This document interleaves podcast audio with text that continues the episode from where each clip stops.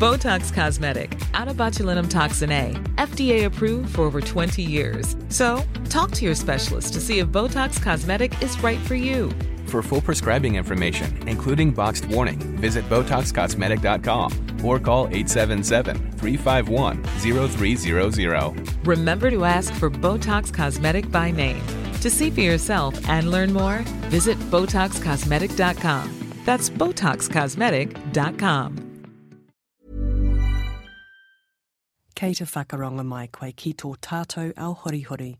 Hei hōtaka e pānaki te pūtaio, te taio, me te kaupapa o te ora. This is Our Changing World on RNZ National. And now, here's Debbie Hay from the University of Auckland to tell us about her work on migraines. Debbie's research area is pharmacology, and as well as being associated with the Morris-Wilkins Centre for Molecular Biodiscovery and the Centre for Brain Research, she currently holds a James Cook Fellowship. These are awarded by the Royal Society, Te Aparangi, to researchers who are leaders in their field. Debbie says that migraine is one of the most common neurological disorders, affecting up to 10% of men and 20% of women. A headache, maybe that's something you have when you have a hangover. A migraine is not just a bad headache, it's far worse than that. It affects the whole physiology of a sufferer. So some people can have flashing lights, they can have effects on their ability to smell, they're sensitive to light, as well as a bad headache. These are things that take people out of action for days, and they cannot be treated with simple painkillers. So what causes them then? I wish I knew. Some people are clearly more susceptible than others. Genetics definitely plays a part. Women are 3 times more likely than men to suffer from migraine, so there's probably a hormonal factor. But because they exhibit differently in each person, it's very hard to pin down exactly how they're caused, what triggers them. It's different in each person, and we're not there at all with understanding the underlying mechanisms. So what are the kinds of things that we've thought might be triggering migraines? For some people, it can be a strong perfume that can trigger their migraine. Stress, very common trigger. Tiredness. For women, absolutely, it's cyclical. According to the time of the month, many women get migraines in association with that. But it's different for every person. And where are we at with the treatment of migraines? That's where it's really exciting at the moment. So we really are right on the edge of a new era in migraine treatment. We've got 5 international pharmaceutical companies fighting to win the race to be the first with a new migraine treatment. And we're hoping that as early as 2018, one of those might actually be approved for people to use. So what kind of approaches are they taking? Are they all taking the same approach, or are they coming at it from different directions? They're coming at it from a core angle, which is they're trying to block the activity of a naturally occurring hormone that we all have called CGRP. But in people with migraine, they have a lot more of it. It seems to be more active. They seem to be sensitised to its effects. If you give a person who suffers from migraine, when they're not having a migraine, CGRP, it will trigger a migraine. But in a normal person, it will just give them a mild headache. So all of the drug companies are targeting this molecule called CGRP. They're all trying to block its effects. Some of the companies have developed antibodies which mop up this hormone in the bloodstream. Others have developed antibodies that target the so-called CGRP receptor, which is the cellular target for that hormone. And others have developed small molecule drugs that will block that site of action. All of the drugs are working nicely. They don't seem to have many side effects, so it looks extremely promising. But there are pros and cons of each, because the antibodies have to be injected, whereas the small molecule drug can be taken as a tablet. And different things are going to work better for different patients. The really key thing is that it looks like these drugs may prevent migraine in chronic migraine sufferers. And that is a real first, because none of the existing drugs for migraine prevention were ever actually developed for migraine. The ones that people take were developed for epilepsy, blood pressure, or depression. And not surprisingly, they don't work very well at all in migraine. So this is really exciting time. Now, where does your research come into this? You've been working with migraines for a while? So I've worked on this molecule CGRP for about 15 years now. Does it have a longer name as well? Oh, yes, it does. Calcitonin gene-related peptide. Thanks. Should we just stick with CGRP? I think that would be a good idea. So CGRP, I've worked with that for a long time. And the way that I work on it is I try to understand how its cellular targets work, those receptors.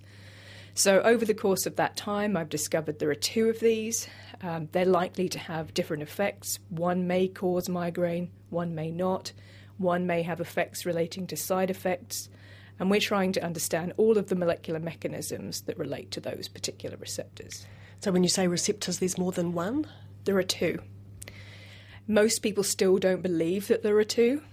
And this is a dogma that I am fighting all the time, that there is only one. That is not the case, and it does affect how we understand how the molecule works and how all the drugs work. It may, in time, help us decipher which ones are slightly better than another, and it may also help us understand whether there are side effects that we haven't yet seen. So detailing the mechanisms around how those two receptors work, which of those drugs block each of those two receptors, how well they do that, is really important. Can you tell me a little bit more about how you go about your work? So we understand things with cells in the lab. We understand things with real neurons. We understand things with human brain. So I work as part of the Centre for Brain Research at the University of Auckland.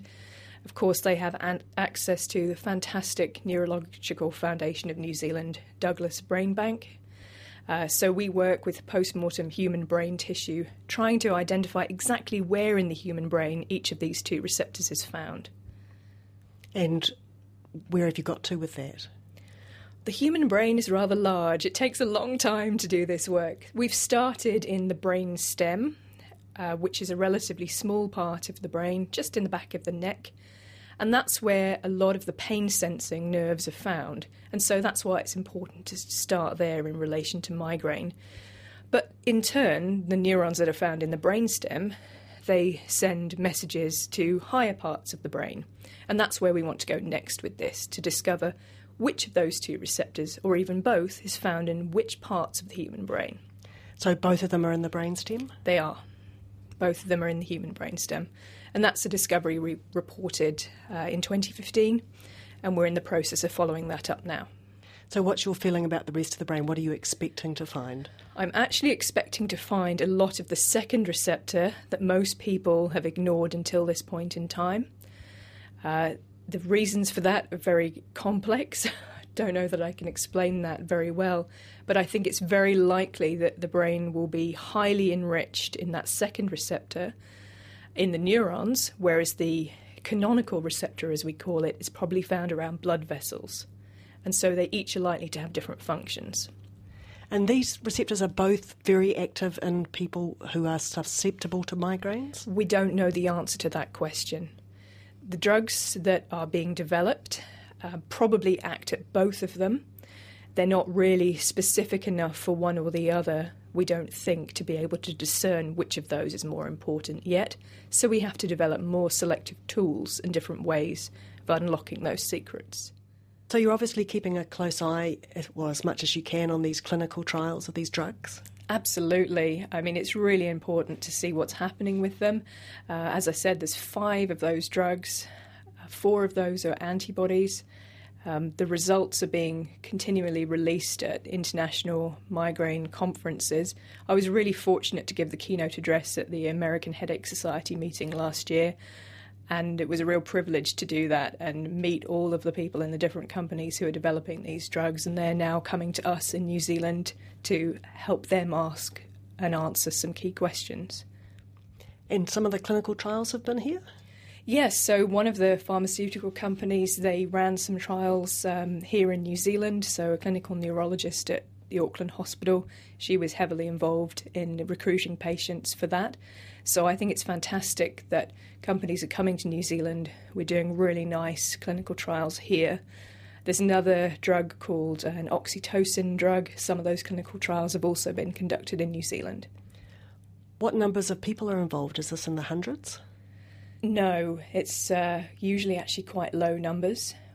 Pharmaceutical companies often find it very difficult to enrol the right numbers of people into their clinical trials, because they always have very stringent criteria to make sure the trial is successful.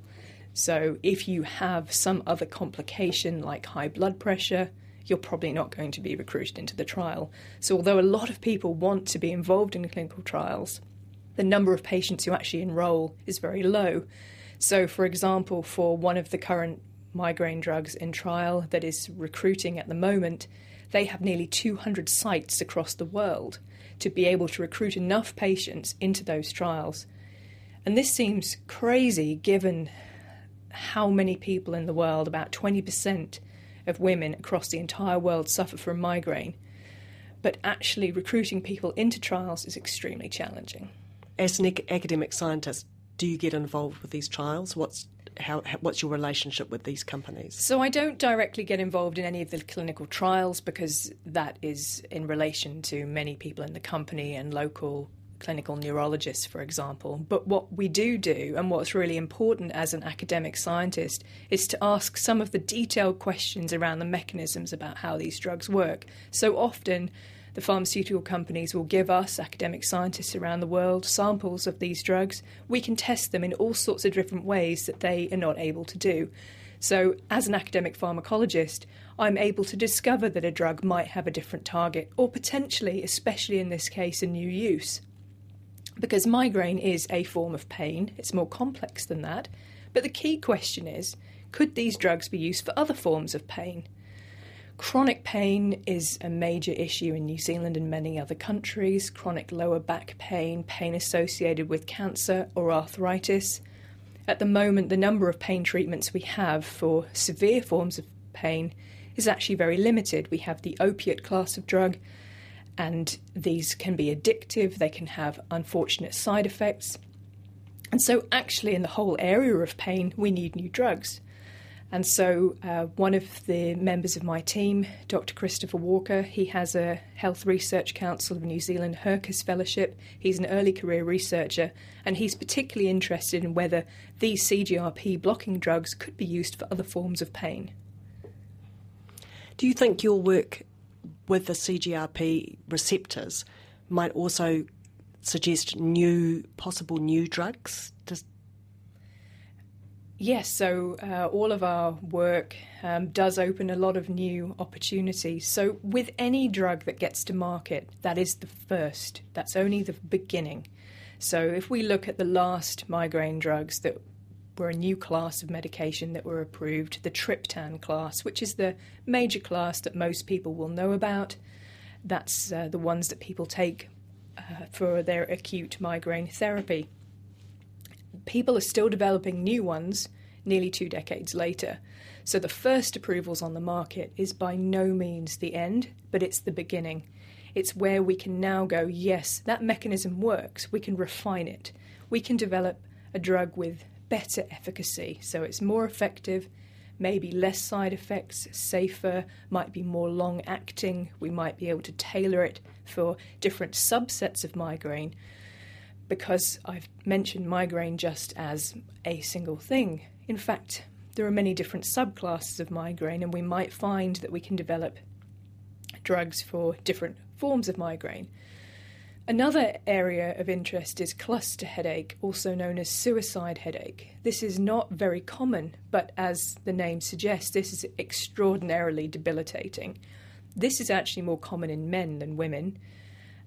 And there is really nothing to treat it. So there's a good chance that we could tailor these therapies more towards cluster headache as well. That was Debbie Hay from the University of Auckland. That's all for now.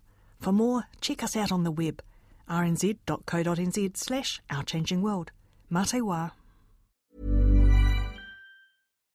Botox Cosmetic, out of botulinum toxin A, FDA approved for over 20 years. So, talk to your specialist to see if Botox Cosmetic is right for you.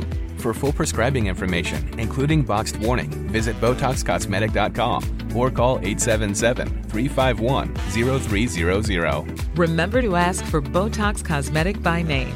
To see for yourself and learn more, visit BotoxCosmetic.com. That's BotoxCosmetic.com.